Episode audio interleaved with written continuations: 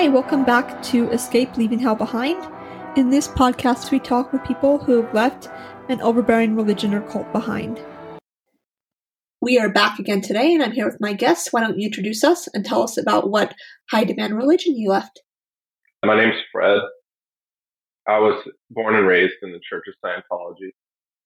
And uh, I was in the church for about 20 years. And I've been out for some time now. And it's taken me a solid 10 years just to understand what happened and to get life experience to to uh,